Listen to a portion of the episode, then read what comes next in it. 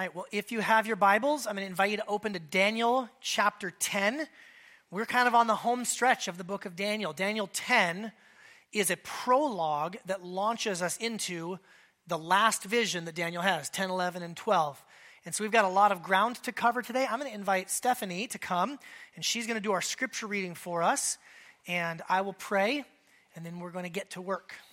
Stephanie? Good morning. This is the Lord's word from Daniel chapter 10.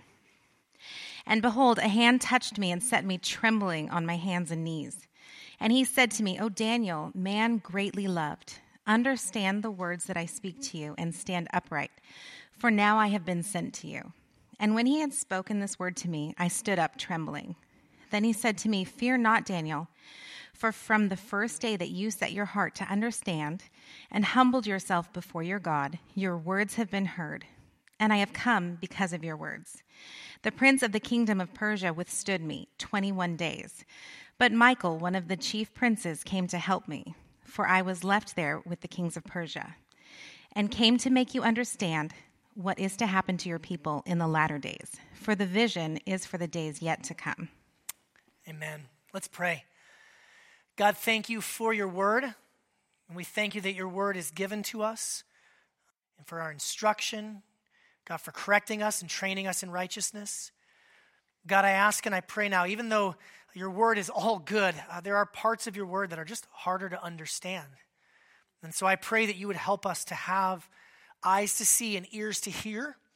God, for myself, I pray that you'd help me to teach with clarity God, that we would see what it is in your word that you want to reveal to us. And God, would you give us all uh, hearts that are receptive to the truth of your word? And may our time be focused on Jesus. It's in his name we pray. Everyone said, Amen. You know, the book of Daniel is really interesting because you got this first half that's all the stories that we're familiar with the lion's den, the men in the fiery furnace. But then this second half goes into apocalyptic literature. And if you've been here with us, you remember me saying, you know, the word apocalypse means an unveiling, a peek behind the curtain, a, a, a, window into a world that is happening all around us all the time, but that we are largely unaware of. And I was thinking about this this week. Um, I was thinking about it just uh, kind of in broad strokes of human history. So, so think about this. Really, for all of human history, literally every culture has had some sort of belief in the supernatural. I'm not exaggerating when I say that for all of recorded history, all cultures, all peoples at all times believed in gods and goddesses and spirits and ancestor spirits. And I mean, that's just normal. But you hit something called the Age of Enlightenment. And the Age of Enlightenment brought about things like rationalism and the age of science and the age of reason and, and actually things that are really, really good. How many of you are thankful for, I don't know, penicillin? Okay, I'm thankful for the age of medicine. I'm thankful for uh, the, the, the scientific advances that have come about as a result of the Enlightenment. But the Enlightenment also came with a couple of pieces of baggage. One of those pieces of baggage would be what we might call naturalism. Naturalism is the belief that the only things that exist are those things that we can see, smell, taste, touch, what did I forget? Here. That's naturalism. That's all there is.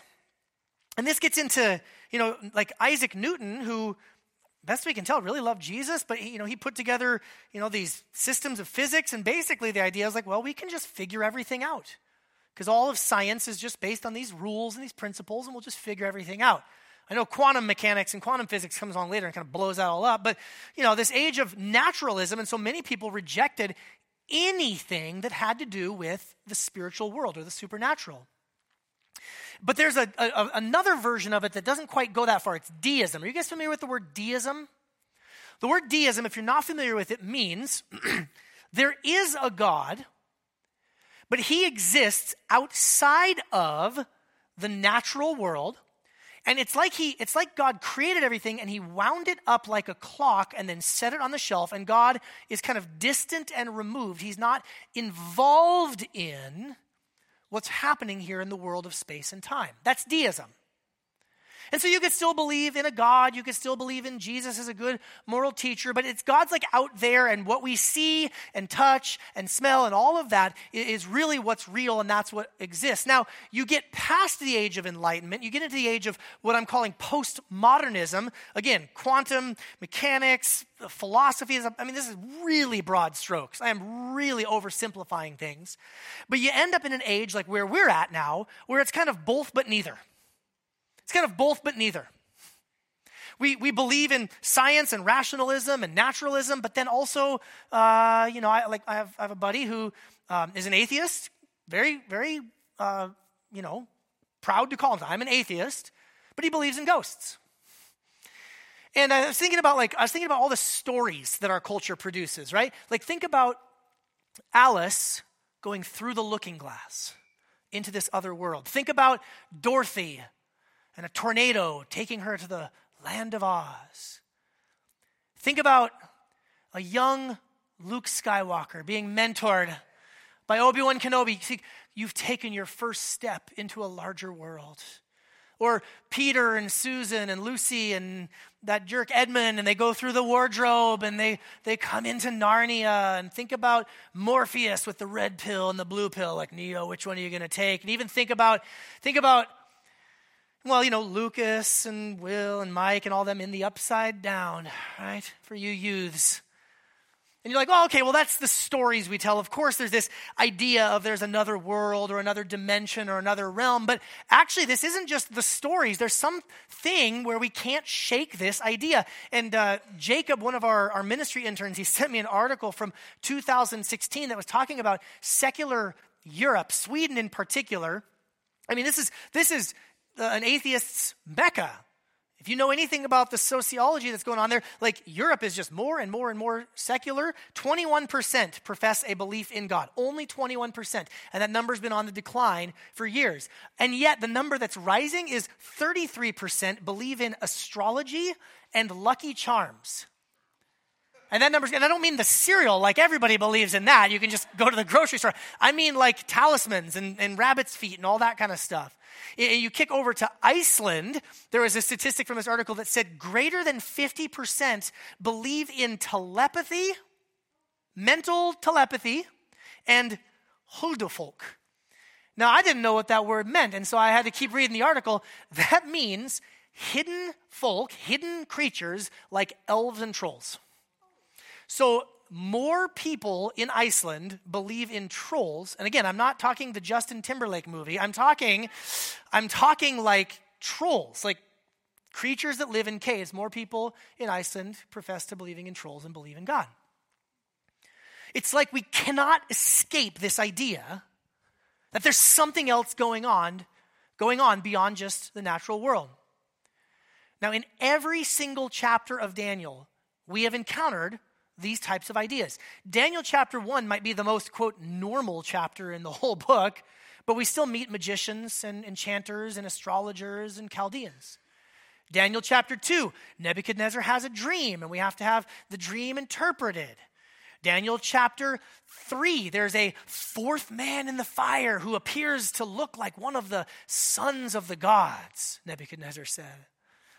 Daniel chapter 4, there's another dream, and we meet these creatures called the Watchers. And the Watchers come from heaven to deliver a message of judgment, and they've got this decree. And Daniel chapter 5, a mysterious hand shows up on the wall, which actually, as I was thinking about it, to me, that's still the scariest one. Like, I would take the lion's den over the floating, disembodied hand writing on the wall. That one for me freaks me out the most.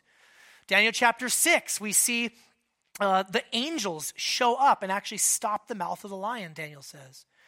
And in Daniel uh, chapter 7, there's the Son of Man, and there's spiritual beasts, and there's earthly kings. And in 8, we meet Gabriel, and he talks about the prince of the host and these stars. And last week in chapter 9, there's Gabriel again, and he's giving an interpretation. Like in every single chapter of Daniel, even the ones that are the quote more normal stories, we have been invited to look at the world in a little bit of a different way.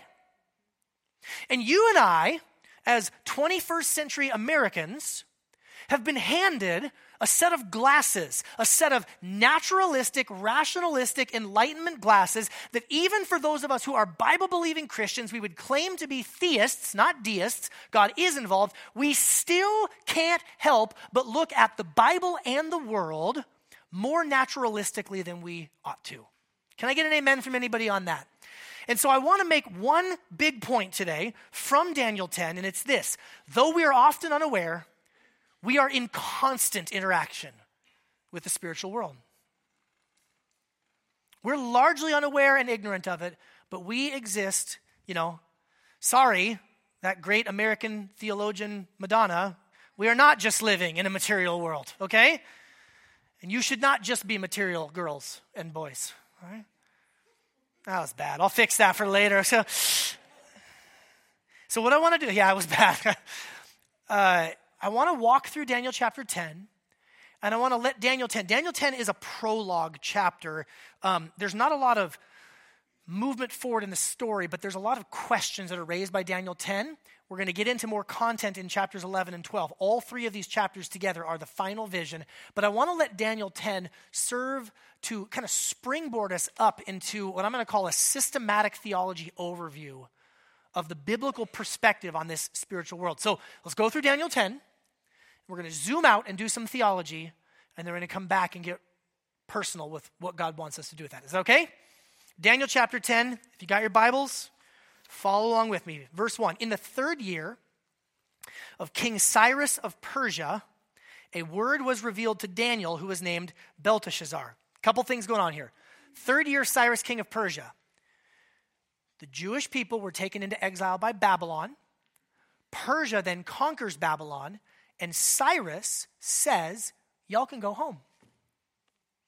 Why is Daniel called Belteshazzar here when we haven't heard that name since chapter 5? It's been five chapters. Why is it Daniel who is also named Belteshazzar?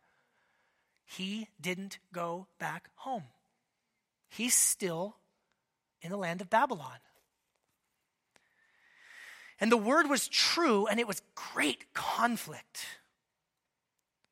and he understood the word and had understanding of the visions. There's a little introduction. This word comes to Daniel warning, rough waters ahead.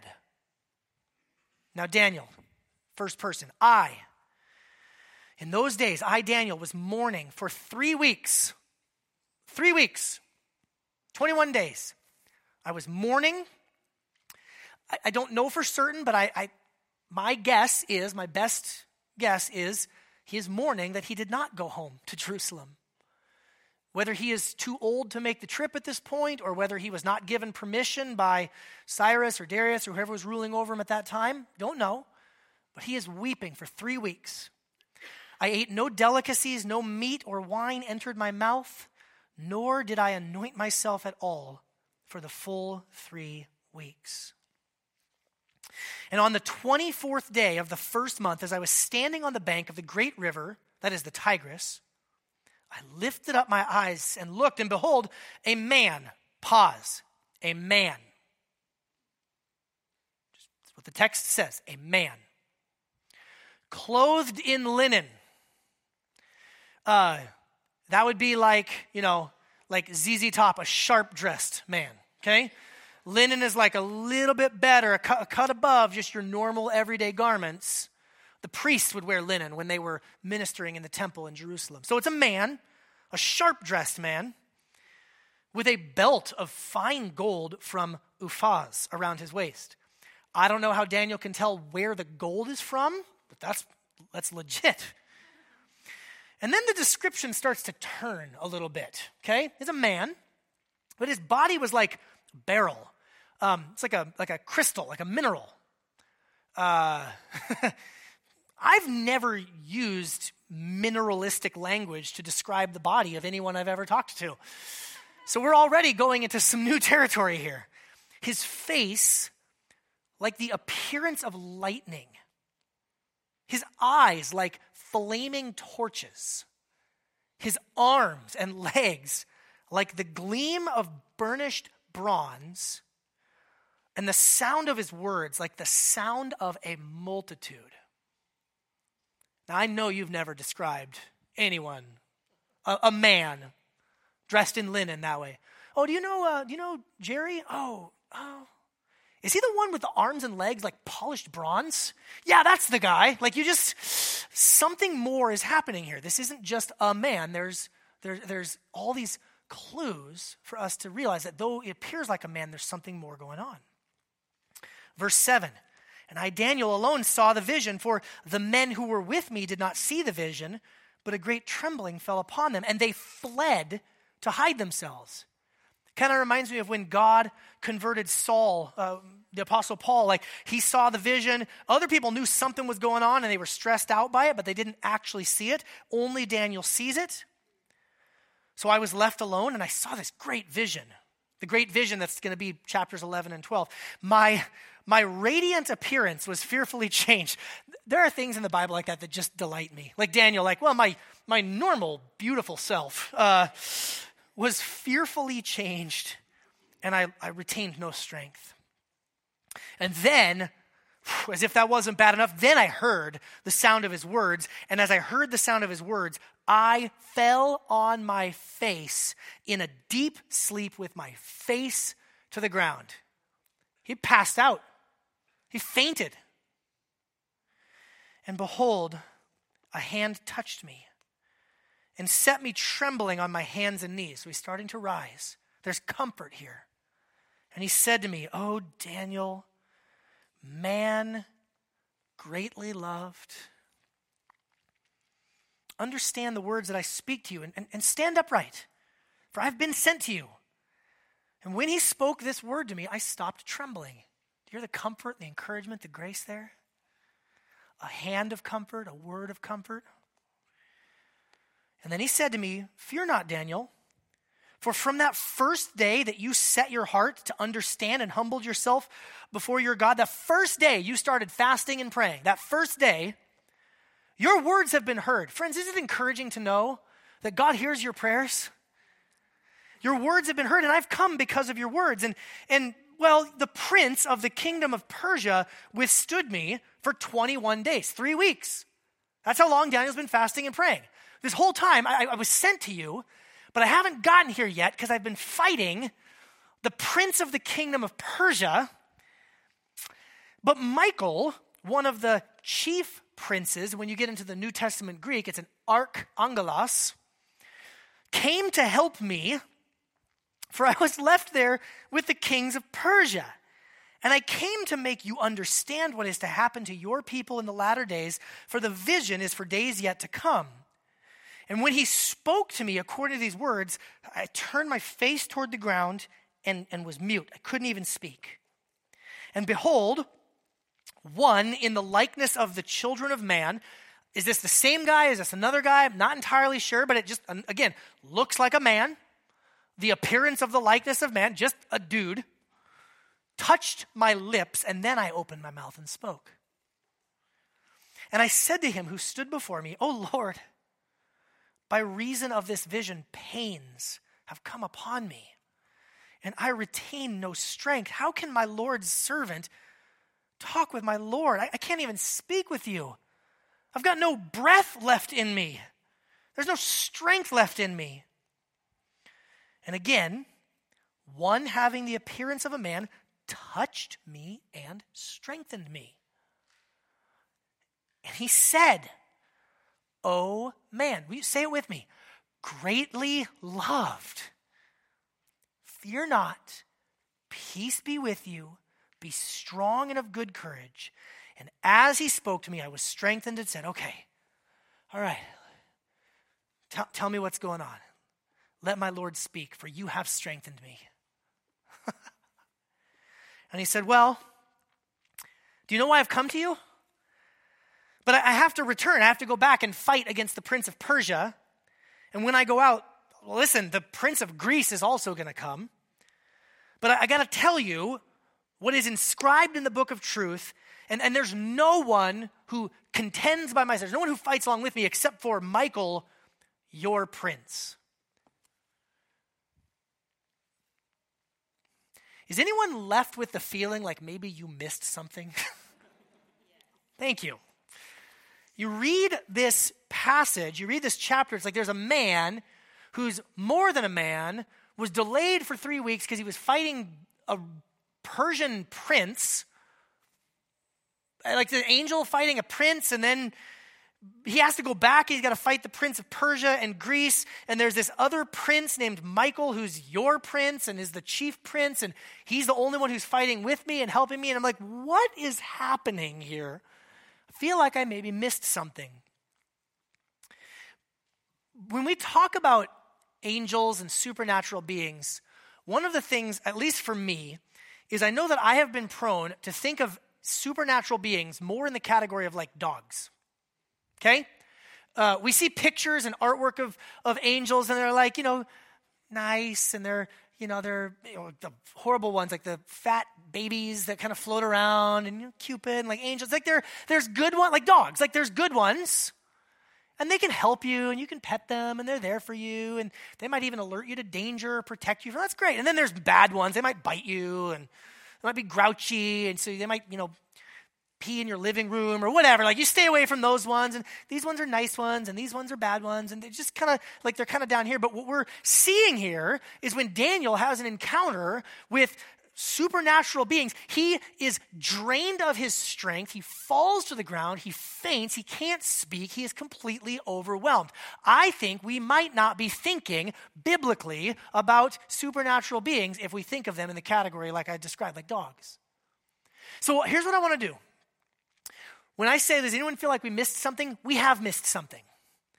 Because of the glasses that we've been handed, the naturalistic, humanistic glasses that we've been handed, we miss what the Bible is saying about supernatural beings. And so I want to offer you five points that will help us to understand what is going on here in the Bible, that will actually help us to understand what is truly going on in the world. Five points, and then four instructions. It's nine points if you're tracking with me. We'll go quickly. Number one, there are many supernatural beings.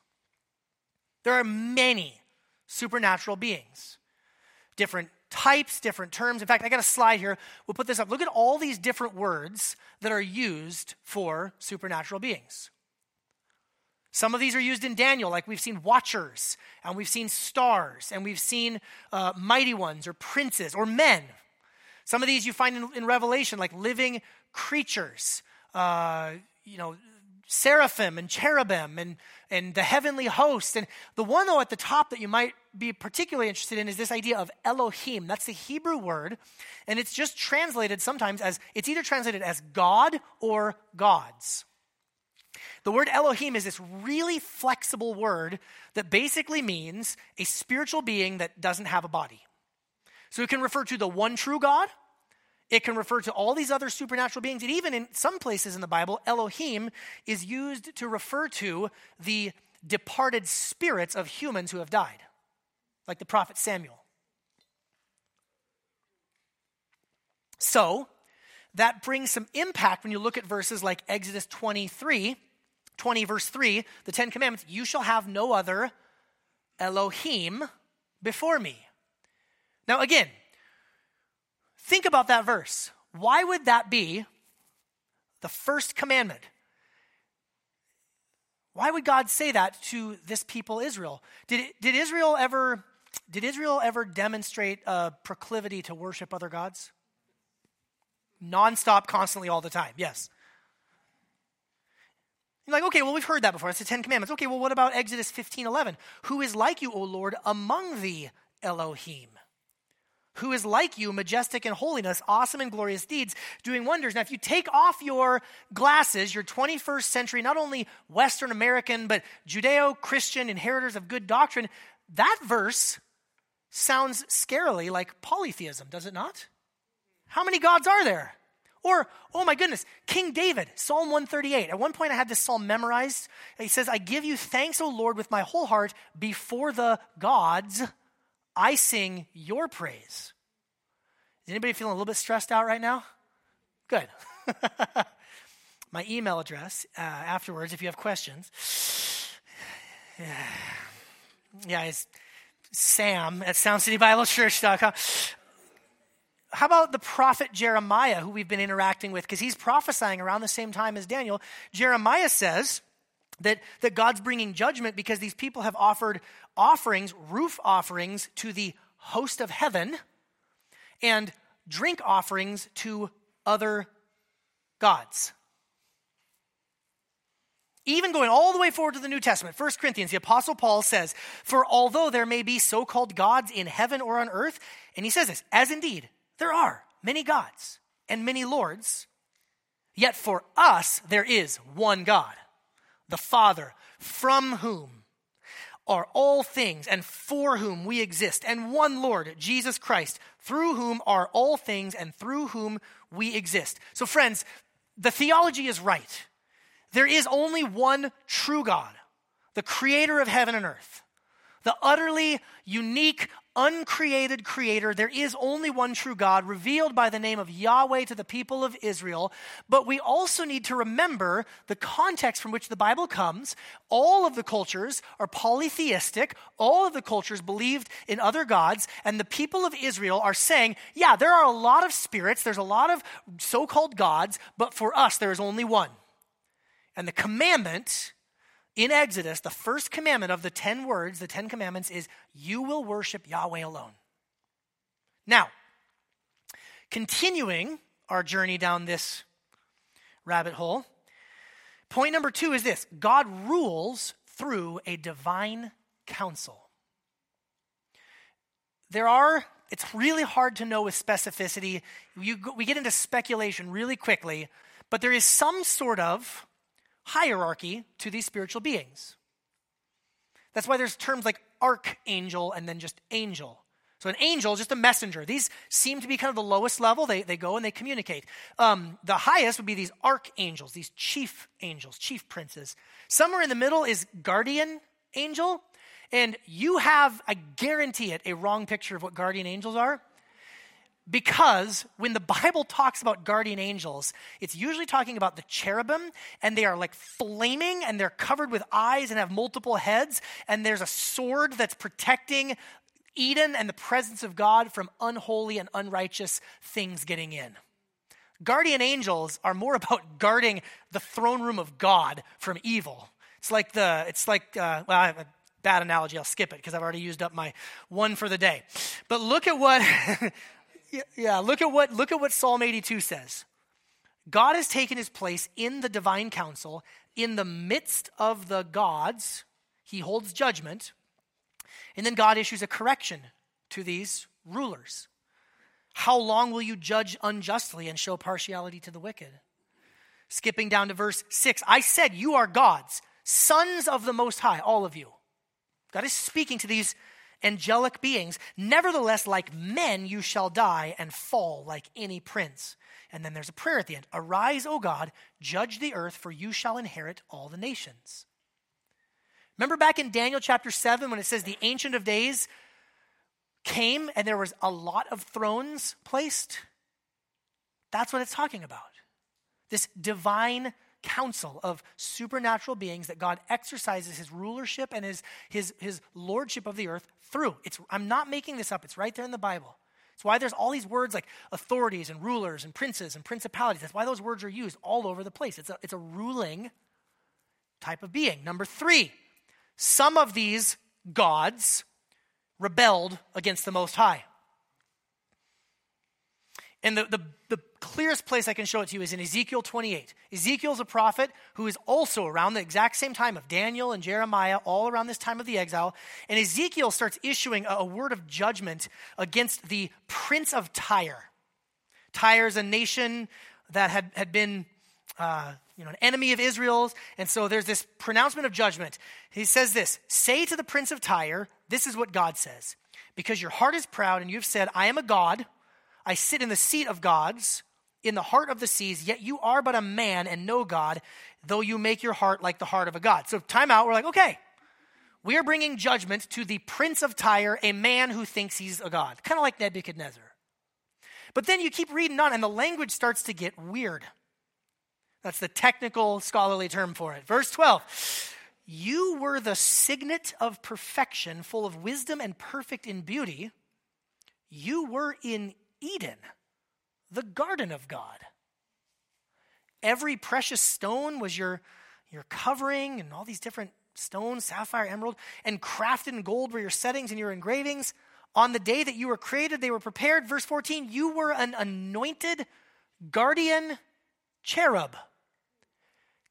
Time out. The prince of Tyre was in Eden and was an anointed guardian cherub. Like, again, you're seeing this language where it's like it starts in one place, but pretty quickly the curtain opens up and you realize that Ezekiel is speaking not of an earthly king, but of a supernatural being who has rebelled against the Most High God and is exercising lordship and rulership over this nation of Tyre somehow in a way that is opposed to the way that God wants things to be run. Which brings in my fourth point. The nations are under the rule of rebel gods.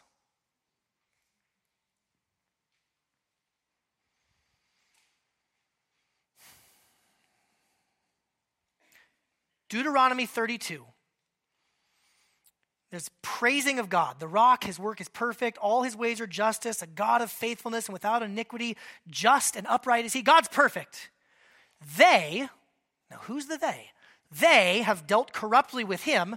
They are no longer his children because they are blemished. They are a crooked and twisted generation.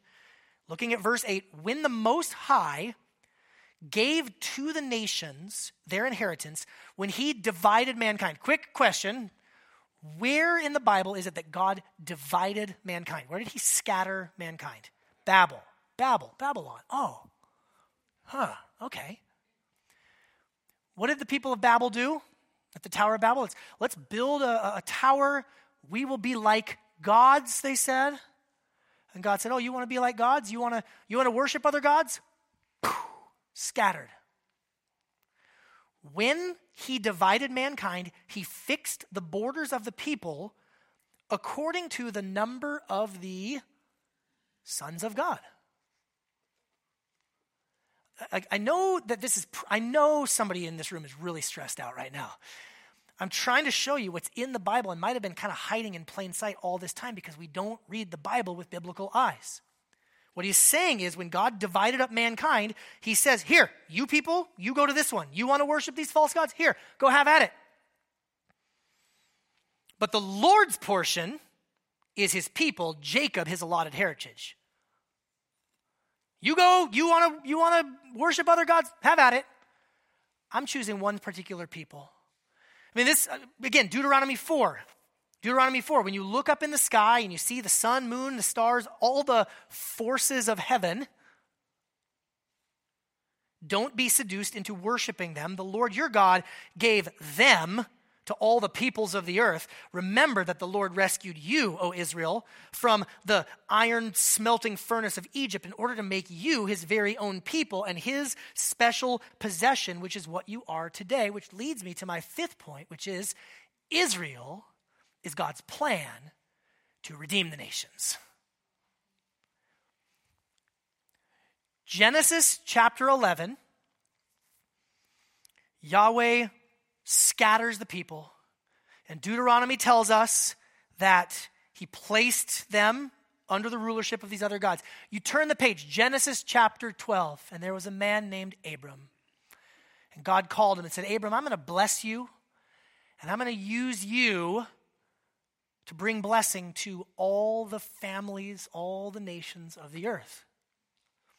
There's a scholar named Michael Heiser who explains it beautifully. He says, Yahweh disinherited the nations, and in the very next chapter of Genesis, he calls Abram. Again, this is not accidental. Yahweh would take a man from the heart of the rebellion. Abram is from Mesopotamia, he's from the region of Babel. And he calls him, and he says, I'll make you a new nation, Israel.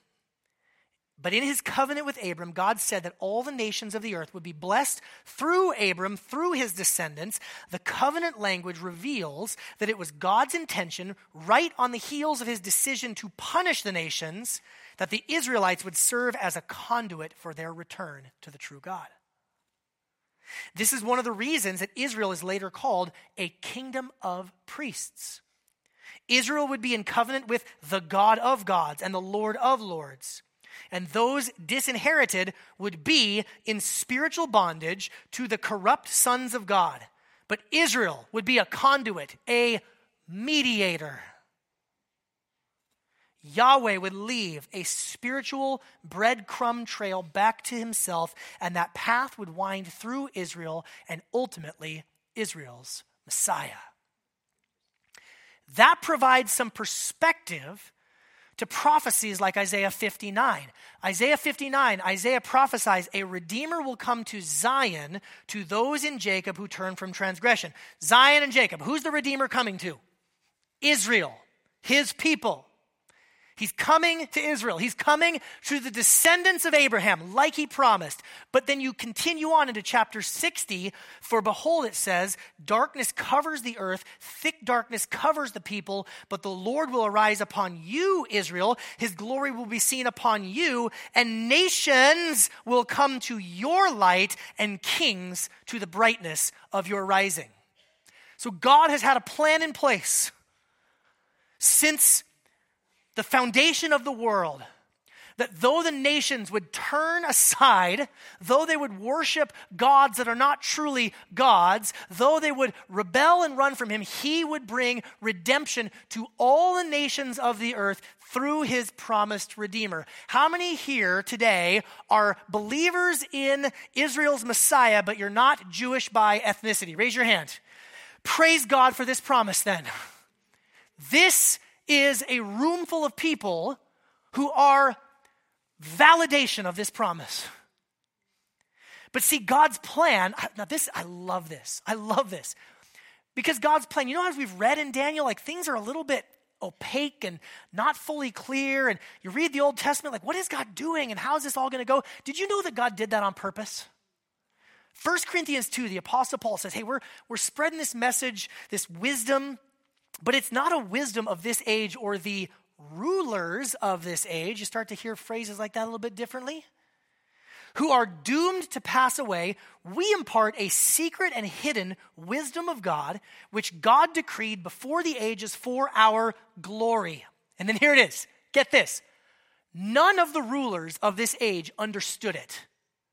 None of these gods of the nations, none of these spiritual forces understood it, for if they had, they would not have crucified the Lord of glory. God is going to redeem all of the nations, all the peoples on the earth by defeating the forces of darkness by hiding his plan in plain sight. I think that's fantastic.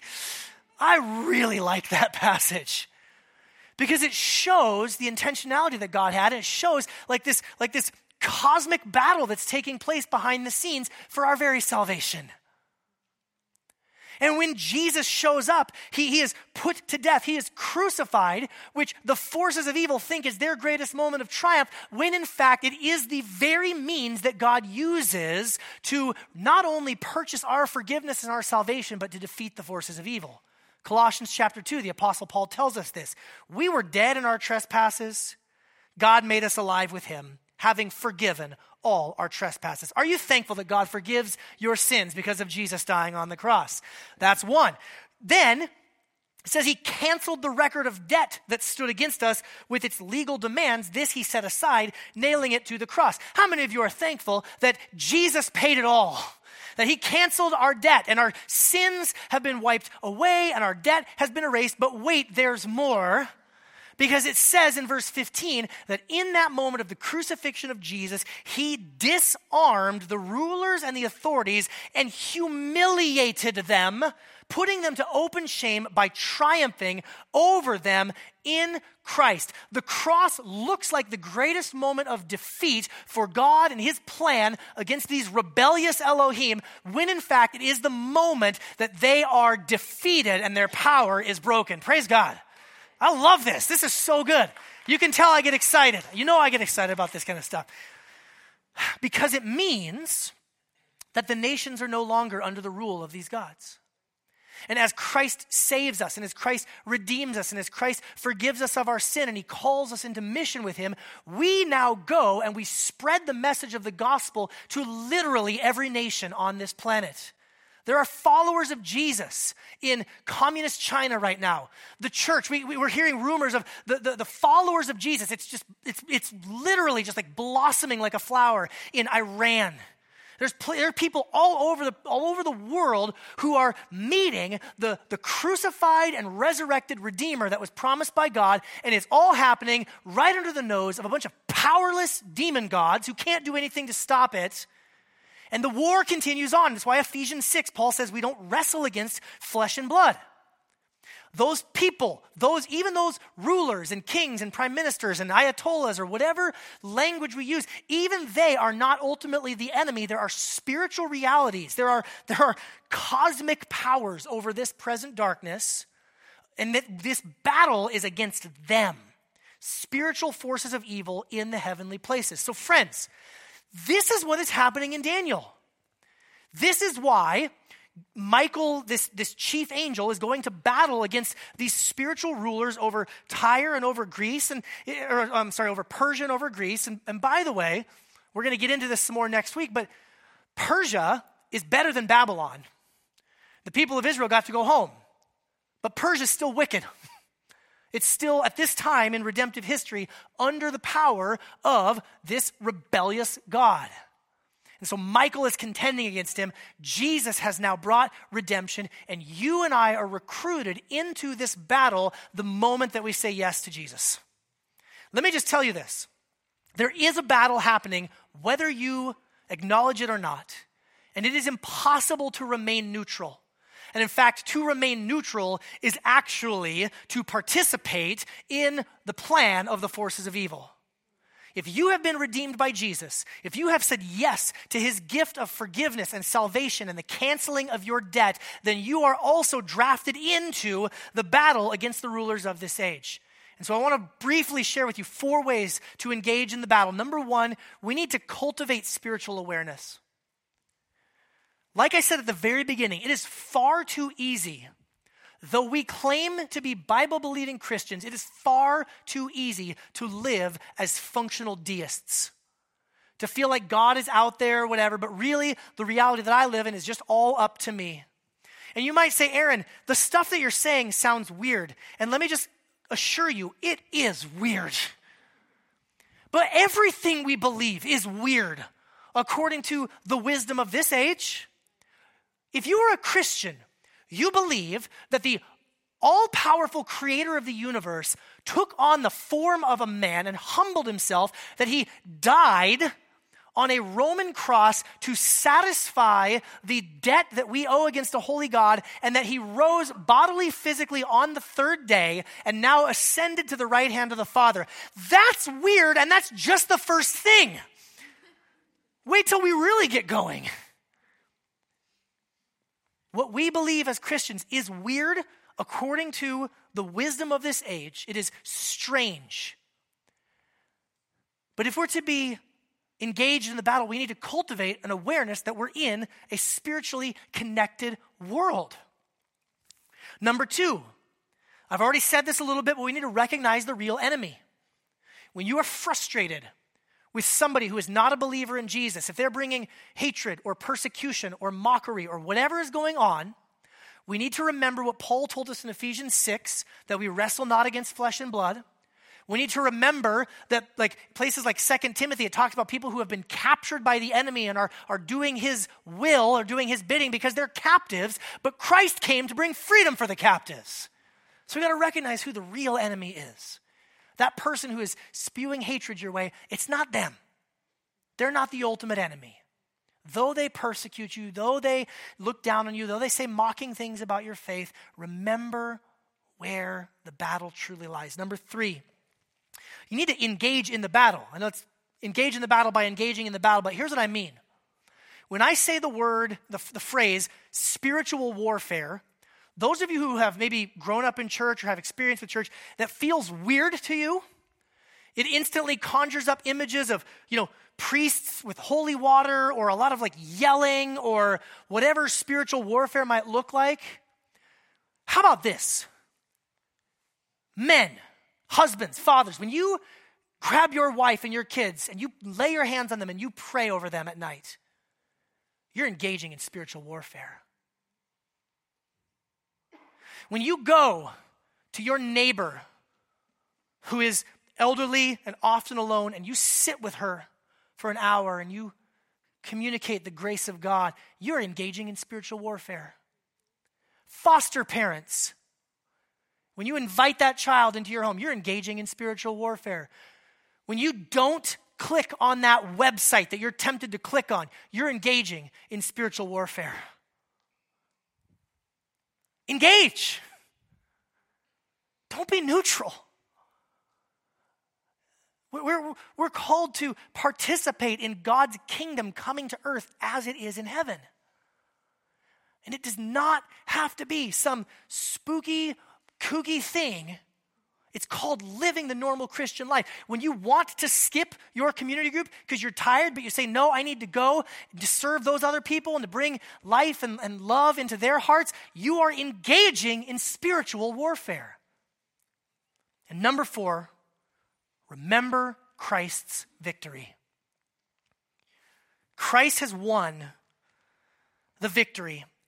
And one day he will return, and we're living in this overlap of the ages, the, the already not yet. Christ has already defeated the forces of darkness, and we are now watching the dominoes fall. We're watching as the gospel goes to all nations of the earth, and he's bringing in the fullness of the Gentiles. He's redeeming uh, his people, Israel. God is doing something in human history, so we got to remember that Christ is victorious. If you ever have one of those days where you just feel like I am up against powers and forces that I have no ability to change, ever had that feeling? I've had that feeling. In those moments, rejoice. Because you, in your own strength, do not have any ability to conquer those forces of darkness, those powers, those situations, those things that you look at in the world. But Christ does. Christ is victorious. And at the name of Jesus, every knee will bow in the earth and above the earth and confess that Jesus Christ is Lord to the glory of God the Father. Father, would you forgive us for buying into the cultural lie that all that there is is the natural world. Would you help us to engage with you, the spiritual world that you've invited us in to see? Thank you for the book of Daniel. Thank you for this look behind the curtain at what is really going on all the time. And God, would you help us now as we come to the table of the Lord to eat and to drink, as we sing and, and lift our voices, would you help us to see even these activities as spiritual warfare? That we're nourished at the table and we're not nourished by running to false gods, that we're lifting our voices and praising the one true God who has defeated the forces of darkness. And Jesus, help us to remember that we'll enjoy you forevermore on the day of your return. So help us to be engaged in the battle until we see you face to face. In Jesus' name, amen. Thank you, Pastor Aaron. It's a great, great message that we hear today.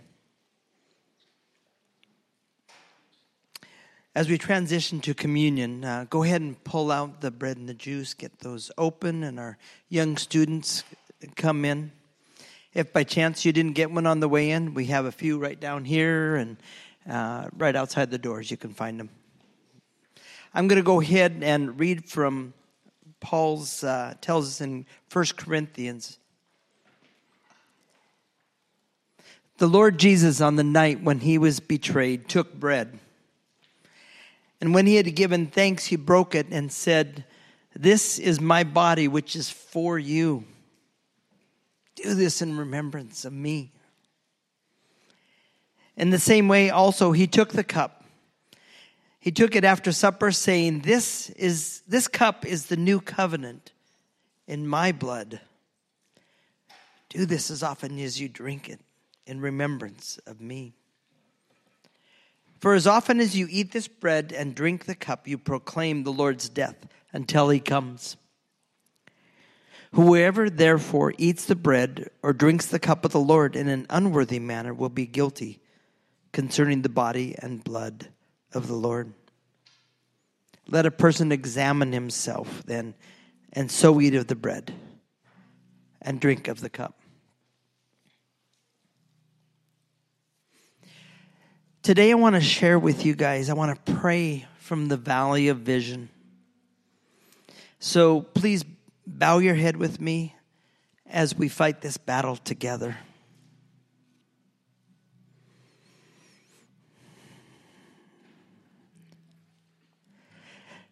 God of all good, by thy Spirit, enliven our faith rightly, to discern and spiritually to apprehend the Savior.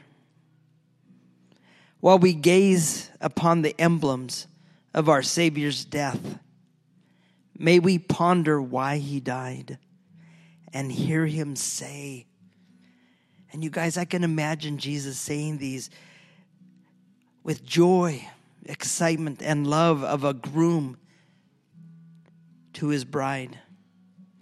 It goes on. I gave my life to purchase yours, presented myself an offering to expiate your sin, shed my blood to blot out your guilt, opened my side to make you clean, endured your curses to set you free. I bore your condemnation to satisfy divine justice. Oh, Father, may we rightly grasp the breadth and length of this design. Draw near, obey, extend the hand, take the bread, receive the cup, eat and drink, testify before all men that we do for ourselves gladly in faith, reverence, and love receive our Lord to be our life, our strength, our nourishment, joy, and delight. Father, in the supper, we remember his eternal love, his boundless grace, infinite compassion, agony, the cross, and redemption. And receive assurance of pardon, adoption, life, glory. As the outward elements nourish my body, so may thy indwelling spirit invigorate our souls. Until that day when we hunger and thirst no more and sit with Jesus at his heavenly feast. So please take a moment now, follow Paul's exhortation to examine yourself, to pray, and then take of the bread and the juice we come to you, Lord, in Jesus' name. Amen.